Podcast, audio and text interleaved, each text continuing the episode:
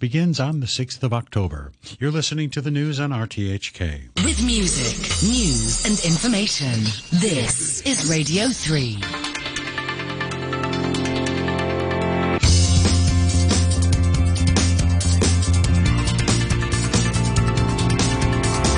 Money Talk. Good morning. It's eight oh three in Hong Kong on Wednesday, the twenty-ninth of September. A warm welcome to Money Talk on Radio three. This is Peter Lewis with the latest business headlines. The Bank of England has stepped in to calm financial markets after some pension funds said they were at risk of collapse. The U K Central Bank said it would spend five billion pounds a day for the next thirteen trading days buying long-dated gilts, after last week's budget announcement of the largest tax cut since nineteen seventy-two sent government bond yields soaring. The B O E said its decision to buy a total of sixty-five billion pounds, that's about seventy-one billion dollars of U K government bonds, at an urgent pace was driven by concern over a material risk to U K financial stability from the turmoil in the gilts markets. The European Union has vowed a robust and united response to suspected sabotage of two Russian gas pipelines. In a statement, on behalf of all twenty-seven members, E U Foreign Policy Chief Joseph Borrell said Wednesday that the bloc was deeply concerned about the damage to the Nord Stream one and two gas pipelines connecting Russia to Germany via the Baltic Sea. Private home prices in Hong Kong have fallen to their lowest level in three and a half years. The Rating and Valuation Department's Private Domestic Price Index in August dropped two point three percent month-on-month to three hundred sixty-eight point two. That's the lowest reading since February two thousand nineteen. On today's Money Talk, we're joined by wealth investment strategist Enzio Von Fahl and Sam Favre at Mandarin Capital. Discussing the mainland China property markets is Hans Fan from C L S A. Money Talk on R T H K Radio three. The emergency Bank of England intervention yesterday helped stabilise global stocks. On Wall Street, U S shares rebounded from a six-day sell-off. The S and P five hundred rose two percent to three thousand seven hundred nineteen, one day after hitting a new twenty twenty-two market low. The Dow, which sank into a bear market this week, rebounded five hundred forty-nine points. That's one point nine percent to twenty-nine thousand six hundred eighty-four. The Nasdaq Composite Index ended the session two point one percent higher at one thousand fifty-two. The Pan-European Stock six hundred Index rose zero point three percent. The U K's F T S E one hundred also climbed a third of a percent. Hong Kong stocks sank to their lowest level since October two thousand eleven. The Hang Seng Index slumped six hundred nine points, or three point four percent, to seventeen thousand two hundred fifty-one. Bringing its losses for twenty twenty-two so far to over twenty-six percent. seventy-one out of the seventy-three index members fell yesterday. The tech index tumbled three point eight percent, extending its year-to-date losses to almost thirty-eight percent and erasing all of its gains from the twenty twenty-two low in March. The China Enterprises Index sank three point one percent to a fourteen-year low. On the mainland, the Shanghai Composite Index dropped one point six percent to three thousand forty-five, and that takes it closer to the crucial three thousand level, which it first rose above in February two thousand seven.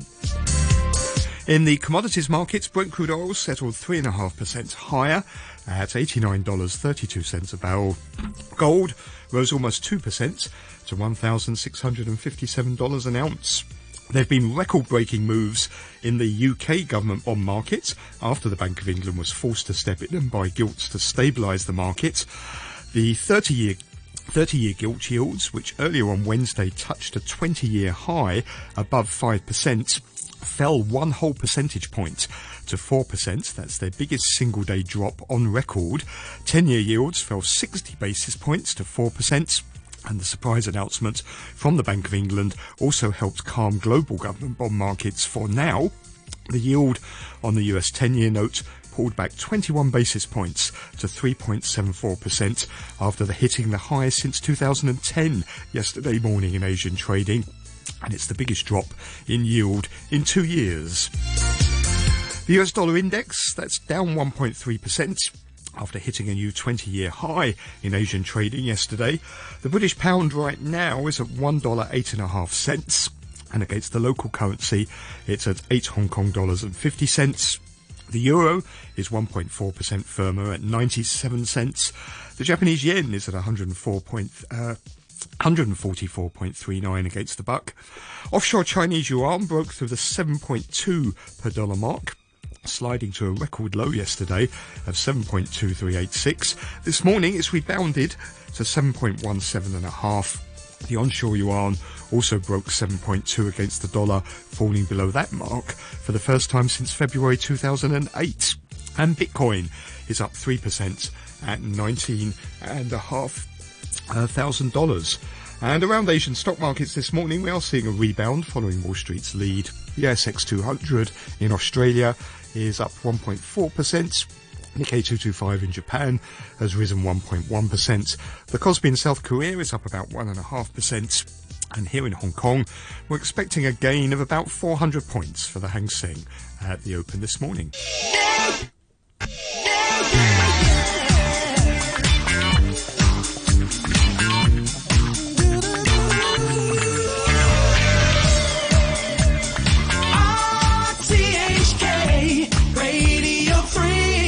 Time's eight oh nine. Let's go and discuss what's going on in the markets this morning. A lot of volatility. First of all, we have with us our regular Thursday commentator, wealth investment strategist Enzio Von Fahl. Morning, Enzio. Good morning, Peter. And also joining him, Chief Executive Officer at Mandarin Capital, Sam Favre. Morning, Sam. Good morning, Peter. Um, let's start with the turmoil in the gilt markets and what the Bank of England has done. Um, it's tried to step in to calm the financial markets because some pension funds yesterday said they were at risk of collapse. The U K central bank said it's going to buy five billion pounds a day of long-dated gilts for the next thirteen trading days. Uh, that's about uh, forty, uh, sixty-five billion pounds, seventy-one billion dollars of U K government bonds. It says it was driven by concern over a material risk to U K financial stability from the turmoil in the gilts market. And the bank suspended its programme to sell gilts, which it announced only last week um, as part of an effort to get surging inflation under control. And what's happening there is that some final salary pension schemes, which are very sensitive to movements in the gilt market, said they had run out of collateral uh, to meet margin calls, and they will be forced to sell gilts, putting them at risk of insolvency and creating a downward spiral Uh, in the market.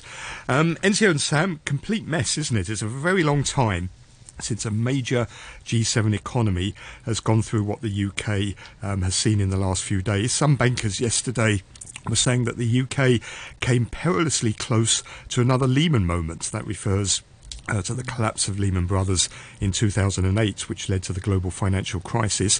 Um, how serious is what is going on in the U K for the rest of the global economy and for financial stability around the world? Well, there's always a risk of contagion when there's a financial crisis developing. But what is extremely serious is the way this thing has been approached, because, well, this was announced on Wednesday, and it seems no, or Friday, sorry, last week, and it seems only looked at the consequences of the potential plan. So you're left with obviously a structurally distressed market, which has to be fixed in the long term, because this is just the symptom of a massively underfunded uh, system. Mm. And you have a Bank of England, which is completely tied up uh, and schizophrenic, because now she has to sustain the, uh, the gilt market. At the same time, she has to fight inflation, so she can't even fulfill its, uh, its, its right mandate. So it is going to be a long mess for a long time. And uh, I think the damage in terms of credibility to the government is pretty huge as well. Mm. I mean, this is, um, I mean, this is a problem for the Bank of England, because now we've got fiscal poli- uh, policy and monetary policy working against each other, because buying these gilts is actually inflationary, isn't it? It pumps money uh, into the economy.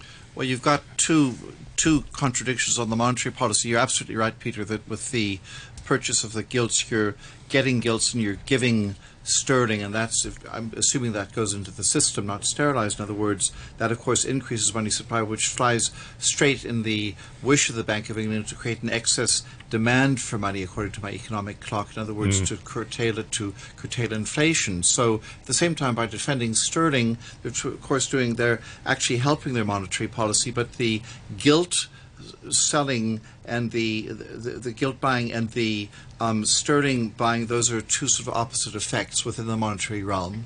And this is not over, is it? Because this is a temporary measure, um, and at some point, um, the B O E itself, it says yields have got to rise, gilt yields are going to have to rise, they're going to have to fall more.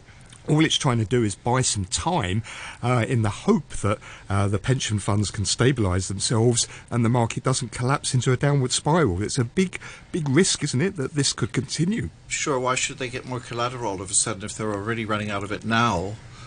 Well, then they'll have to liquidate their uh, their positions. Exactly, then it gets even worse. Yep, yep. What do you think, Sam? This is not over, is it? Oh, no, it's not. It's just the beginning. I mean, it's just uh, starting to unwind, and the effects will be pretty big. No, I think the Bank of England will, de will do targeted uh, yield curve action, so probably we'll see a lot of uh, the short-term short rates going up much uh, much quicker, and they will, will try to stabilise the long end, which is where, where the yes. uh, critical factor is. So uh, I wouldn't be surprised if you start seeing a steepening yield curve from the short end. And uh, that's obviously is going to have also an impact on economics. So again, this impact will mitigate the, uh, the, the inflation. Well, we'll, we'll try to mitigate the inflation, but at the same time, we'll counter effect what the government is trying yes. to do on the fiscal side. So I'm saying that's what I'm saying. The the two the two are completely schizophrenic at the moment. Mm. One is putting the brakes, and, and the other one is trying to accelerate. And this is a completely self-inflicted wound, isn't it, on the part of the U K government, and it may be a warning. Uh, for the rest of the world, because what it's showing is that when um, interest rates start to rise, as they are now, fiscal responsibility matters for individuals, for companies and for governments as well. You can't act as many have been used to when interest rates were zero. You could just borrow as much as you wanted at, at zero and no one cared. Now you can't do that anymore, as the U K is finding out. Well, yeah, it's pretty clear there's a lack of discipline. If a, if a market is distressed at five percent in interest rate, there's something obviously extremely wrong. So, and it is going to, I mean, we don't have, we haven't even seen the, the first batch of impact, because obviously the cost of borrowing has been increasing across the curve. So the, you know, that's going to have a huge impact on the, on all the budgets across the planet. Mm. And the next wave is to, after inflation is going to be credit, and the credit, whether we'll see default, we have seen default in some of the countries, it will start to have impact on some of the most sovereign. I mean, in the U K, what's going to happen in Italy, we don't know. Mm. And there's going to be an impact across the curve. I guess the ones which are the most protective, obviously, at the moment is the U S, because they own the reserve currency. And are you worried about um, what this means for the global economy? We've had um, the I M F issue that quite extraordinary statement, really, which was... Um, in not so many terms, basically saying you're crazy here. What what what is going on? Uh, we've had members of the F O M C in the U S say they're worried that this could damage the global economy. Are you worried? Yes, it, it's what Sam has been saying. It's it's just the contagion effects, and certainly in emerging markets, you, you find something similar. In other words, with these wildly depreciating currencies driving up import costs, so of course they have to jack up the interest rates to try and stem that decline in the currency, but that's just going to end, that's just going to keep on choking off growth. So what we're going to end up with is an overshoot on the recession runway, straight into stagflation, because the um, central banks will go into overkill mode via, via having to do this, this currency policy. And if you want to see what stagflation looks like, the U K is a good place to start, isn't it? Yes, and I think moving, veering quickly to China also, yeah. And in China? Well, I just think that with the World Bank also having reprimanded China for its COVID policies, that um, you will find this growth continuing to slow, but with the falling renminbi, again, you will find rising imported inflation, paying more renminbi for mm. the amount of dollars that you're importing and in goods, and um, that then leads to a form of stagflation in China. So what does the falling renminbi mean? We're at Well, it touched seven point two five yes. per dollar yesterday, the weakest since early two thousand eight. Uh, offshore yuan fell to the weakest on record. Um, is, is the P B O C sending out a sign here that, um, because this is a very heavily managed currency, um, is this weakening trend basically saying um, it's going to let it slide?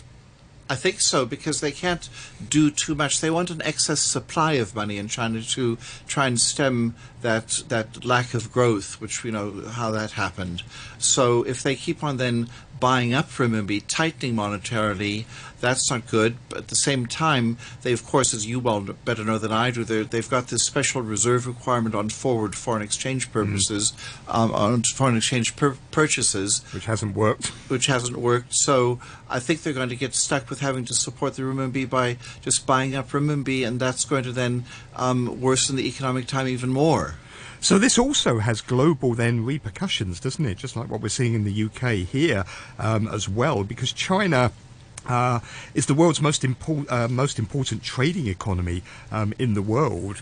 So if the yuan is sort of really on this sustained um, depreciation path, then that's big news for every other exporter around the world. Yeah, I just want to warn um, our listeners that in a book that I wrote some time ago about trade myths, that the um, that don't expect the exports to shoot up just because the renminbi is going through the floorboards. It's not that simple anymore mm. in, a, in a highly industrialized economy, which parts of China really is. But a lot of countries do believe that um, they need to stay competitive. So we're, we're, the risk is we're going to see these competitive devaluations, aren't, aren't we, around the region and around the world. Yeah, race to the bottom is, is because, well, also because they can't afford to keep on supporting the currency. I mean, how, how I think in Nigeria, the interest rates are, what, seven, eighteen percent or something like that. Mm. That's pretty high. Paul Volcker pushed them up to nineteen percent in the U S, by the way, in the early eighties. Um, so I think we have a long way to go also on the Fed funds hikes. What do you think, Sam? Is this um, going to be a problem, this, uh, if we get a sustained devaluation? Yeah, I think it's going to be a problem because people always talk about trade, but trade is only one part of the equation. Mm. Uh, what also is very important is capital accounts. So that means you have to finance your services and you have to finance all your, your, your, capital, cap, your capital exchanges. And mm. what you see is uh, suddenly the, the currency starts to devaluate too quickly. There you have an outflow of money from the country, and that's where you have a big problem when those countries starts to completely uh, go into crisis mode. That's what happened in ninety-seven. Suddenly your currency accelerates and it collapses, and then it's a flight to uh, it's a flight to quality from those risky assets. So you have to manage the currency. uh, I think China, they will be intervening. There's only two ways to stop the currency outflow: is you block it, or you you buy you buy your own currency. Uh, but the buying of the currency has a certain limitation. It's mm. down to your reserves. So they have some room to maneuver. Uh, I guess at this stage they're probably okay with uh, a bit of sliding, but it will have to be something they manage carefully. And if, there are some of the there are some of the currency which looks much more scary around the uh, around the region. I well, I was, let me mention some of them. Mm. The Indian rupee hit a record low yesterday. Mm. The Philippine peso also at a record low. Uh, Malaysia's ringgit at a twenty-four-year low. The Thai baht at its lowest in over six, sixteen years, and the Korean won, trading at the weakest level since two thousand nine. It seems to be reverberating uh, around the region. It is. Um, situation is slightly different than uh, twenty-five years ago in the sense that they are a lot better capitalized and uh, have a lot better reserves. But obviously, these can go very quickly if uh, things start to unwind globally. And also, on top of that, it, it, it hastens the recession into these countries because the interest rates rising is just going to choke off growth again. And, well, what about our um, Hong Kong Monetary Authority? It had to step in again yesterday, the thirty-second time this year now since uh, May that it's intervened uh, to defend the Hong Kong dollar peg. It bought uh, one point nine four billion Hong Kong dollars. Uh, that brings the total intervention this year to two hundred fifteen billion dollars. The city's aggregate balance, which is the total amount in clearing accounts maintained by the bank with the H K M A, will fall to just over uh, one hundred twenty-three billion Hong Kong dollars. That's a decline of um, sixty-four percent since that first intervention uh, back in May. Is this starting to get a, a problem as well? Well, the H K M A has um, quite a few different tools that they want to manage the currency. The other one would be the interest rate, so they can always uh, adjust that. I think they, at the moment, Hong Kong is in a perfect storm because they've got the slowdown. They have the, uh, the the monetary policy working against what they're trying to do because we're pegged, and, and now they have the impact of the U K economy. So I think the H K M A is trying to mitigate between this, all these factors, and trying to minimize the uh, monetary impact. So I think they will keep on intervening. I still, still think they have a bit of room, but at some point, if they really have to to hike interest rate, they will have to. What happens if our aggregate balance goes down to zero? Well, they have to defend the peg, so they get uh, interest rates up, try to get uh, the, the the Hong Kong dollar more attractive against the, the dollar, and the flow reverses. Mm. And that's, you know, if you have positive carry between the Hong Kong dollar and the U S dollar, people will buy the Hong Kong dollar and sell the U S. They, they're they, doing exactly the reverse at the moment. Maybe they borrow some money from China also to, to up those reserves a little bit. Mm. Because it wouldn't be in China's interest to, to see us depeg at all. Every yep. time China's, every time Hong Kong is depegged, it's basically gone south to the land of the golden harps. Mm. So it's just not good. Okay, well, thank you both very much. That's Enzio Von Fahl, Wealth Investment Strategist, Sam Favre, Chief Executive Officer at Mandarin Capital. Radio three. Radio three Autumn Schedule. Common Room is coming to you at five p m. Still bringing your hottest hits and backstage interviews. Hey, this is Dua Lipa, and I'm talking to Alison Howe. Hey guys, Taylor here. Hey, it's Billie Eilish. What's up guys, it's Sophia Carson. Hey Hong Kong, this is Ed Sheeran, and stay tuned to Alison Howe on R T H K. And there's more inspiring career journeys and plenty of young voices. Common Room with Alison Howe. Come and hang out with us in the Common Room. I am Alison Howe. Meet me at five. It's Radio three's new Autumn Schedule. Autumn Schedule. Common Room is coming to you at five p m.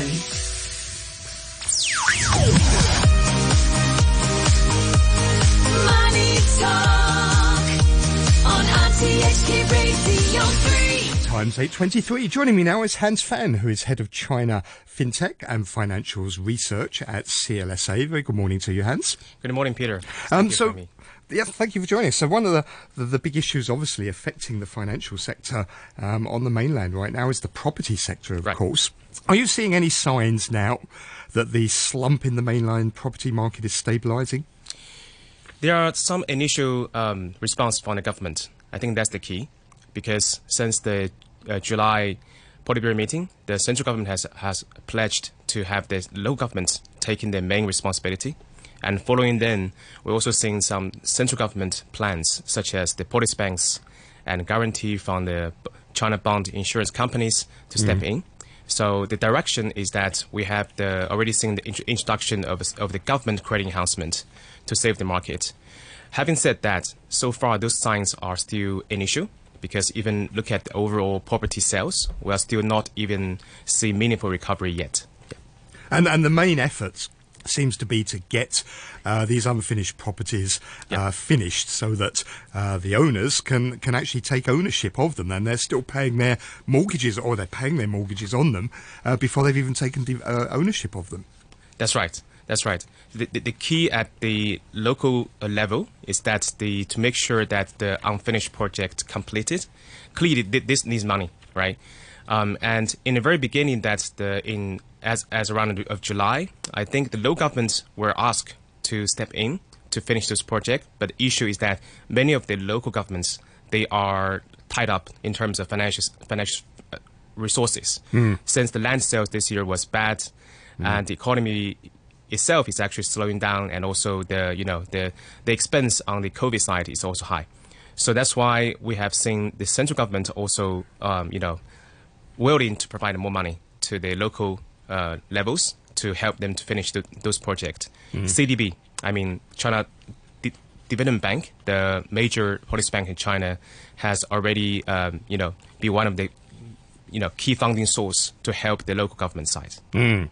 But w what does it mean for Uh, the banks? They're being asked by the government uh, mm. to, to, to help with the financing of property developers, to carry on extending loans mm-hmm. uh, to them. Um, how, how much is, uh, are Chinese banks exposed to the real estate sector? Yes, it's a quite notable exposure at the banking sector as a whole. We actually estimate there was about ninety-five trillion R M B um, in terms of total direct and indirect exposure for the Uh, banking system to the property market, which includes three parts: mortgage, thirty-nine trillion, all the lending to the developers, including the loans, bonds, shadow banking, that's about twenty-six trillion, and then you have also another nearly thirty trillion is the indirect exposure with loans collateralized by land or ex or, or property. So in, in aggregate, it's ninety-five trillion. What does this mean? It means roughly slightly more than a quarter of the total banking assets in China exposed directly and indirectly to the property market. So it's pretty heavy. Yeah. And how much of that is non-performing now? Yeah. So we need to look at different parts, right? So three parts. The first one, mortgage. Mortgage so far, the non-performing loan ratio was zero point three four. percent, zero point three four, very low. And we do expect it to stay low, simply because in China, mortgage is lent out in a recourse space with a very strong buffer, loan-to-value ratio like fifty percent, mm. and uh, there's no subprime. Uh, even looking at history, back in like ten years ago in Wenzhou, one of the coast cities in China, when the property price down fifty percent, the mortgage non-performing ratio was at that time was only uh, less than one percent. So that's the first part, I think, safe.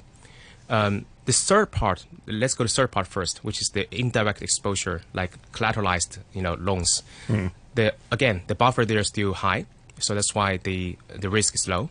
The key risk is sitting in the second part, which is the, all the lending um, to the developers. Right. All the banks um, we cover, they recognized roughly three point five percent of developer loan book as non-performing mm-hmm. as end of June of this year. So um, um, the problem is we just don't really know, do we, the true financial state of these property developers. And there's all sorts of things uh, that are off balance sheets that we don't know about. Yeah. Do you think uh, the, the banks are properly provisioned? I think for the look at the entire banking system, uh, the provision level is, is actually pretty high, because mm. in China we're talking about maybe six trillion in terms of loan loss reserve setting aside for the entire banking system. Mm. Um, and for property exposure specifically, some of the leading banks told us they set aside about ten percent of the property exposure as uh, loan loss reserves. So that's a pretty high number. It's more than doubling of the overall uh, loan book. Um, having said that, uh, in our view, that we do expect the non-performing loan ratio of developer to go up to high single digit in the coming uh, quarters. I think that's our base case from three point five percent mm-hmm. as of now. Yeah. And uh, an obvious comparison, I don't know if it's the right one, but it's one yep. many people want to make, is with Japan yeah. in the nineteen nineties, where we saw a similar sort of housing crisis, and that led to um, a sort of a big balance sheet recession. Is, mm-hmm. is the risk the same in China? I think the risk here uh, for China to see Japan-style recession is low. Uh, even today, when you compare with Japan, China still have a, you know, aging population. I think that's similar. But mm. uh, urbanization rate in China now still low when you compare with Japan in nineteen ninety. Household leverage here are still relatively lower in China, and household income are still growing. I think going forward, when the Chinese government talking about common prosperity, the household income growth should be strong. Mm-hmm. So, and, and plus, the financial complexity here in China, they, they don't have the kind of Japan-style sort of inter-ownership between the bank and the corporates. Mm-hmm. So, yeah. But, it, but even if it doesn't go into a Japanese-style recession, it seems what's clear yep. is that China's got to change its economic uh, model, hasn't it? It's got to wean itself off this over-reliance on the property market at all levels. That's right. They have to slow down the property investment and and slow down some of the other non-productive investments. Um, clearly that the government is trying to switch into, you know, consumption and also high-tech sectors, et cetera, and new energy, et cetera. Um, but this is a long, long process transition. Yeah. Okay, Hans, thank you very much for coming in this morning.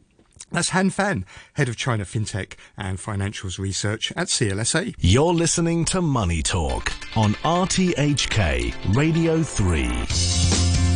Let's take a final look at the markets for this morning, which are seeing a bit of a rebound today. The A S X two hundred in Australia up one point eight percent, the Nikkei two twenty-five in Japan rising zero point nine percent. Kospi in South Korea is up one point seven percent, and when trading starts here in Hong Kong in about an hour's time, we're expecting a gain of about four hundred points for the Hang Seng. Thank you very much for listening. I'll be back tomorrow morning for the final time this week at eight o'clock. Coming up after the news, back chats with Janice Wong and Jenny Lam. The weather forecast, cloudy with showers and a few squally thunderstorms. Uh, temperatures about thirty degrees, sunny intervals and a few showers in the next couple of days, and then becoming fine earlier next week. Uh, there is a thunderstorm warning in force, twenty-six degrees right now, eighty-nine percent relative humidity. thirty-two. Here's Andrew Schrotsky with the Half Hour News. Thank you, Peter. A counsellor says people seeking treatment for gambling addiction at his centre are getting younger and racking up bigger debts. Godfrey Ip from the Zion Social Service says during the pandemic there's been a shift to online gambling where it's easier to bet and borrow money. He also says about half of the people seeking help at his centre were aged thirty-nine or below. gambling trend we consider probably has made both betting and borrowing easier in general, especially for the younger generation. And adding the token effect of betting with numbers on the screen instead of cold hard cash, this probably means a shorter time for things to get out of hand. On the other hand, because for on the side of counseling treatments, because of the social distancing requirements, we have to do more online counseling, which is harder for both counselors and the clients. Hurricane Ian is battering the U S state of Florida with powerful winds and a severe storm surge that's flooded communities along the southwest coast. There's also been flooding inland as the storm advances. The governor of Florida, Ron DeSantis, said the storm surge was higher than three and a half meters in some places. So this is a, a major, major storm.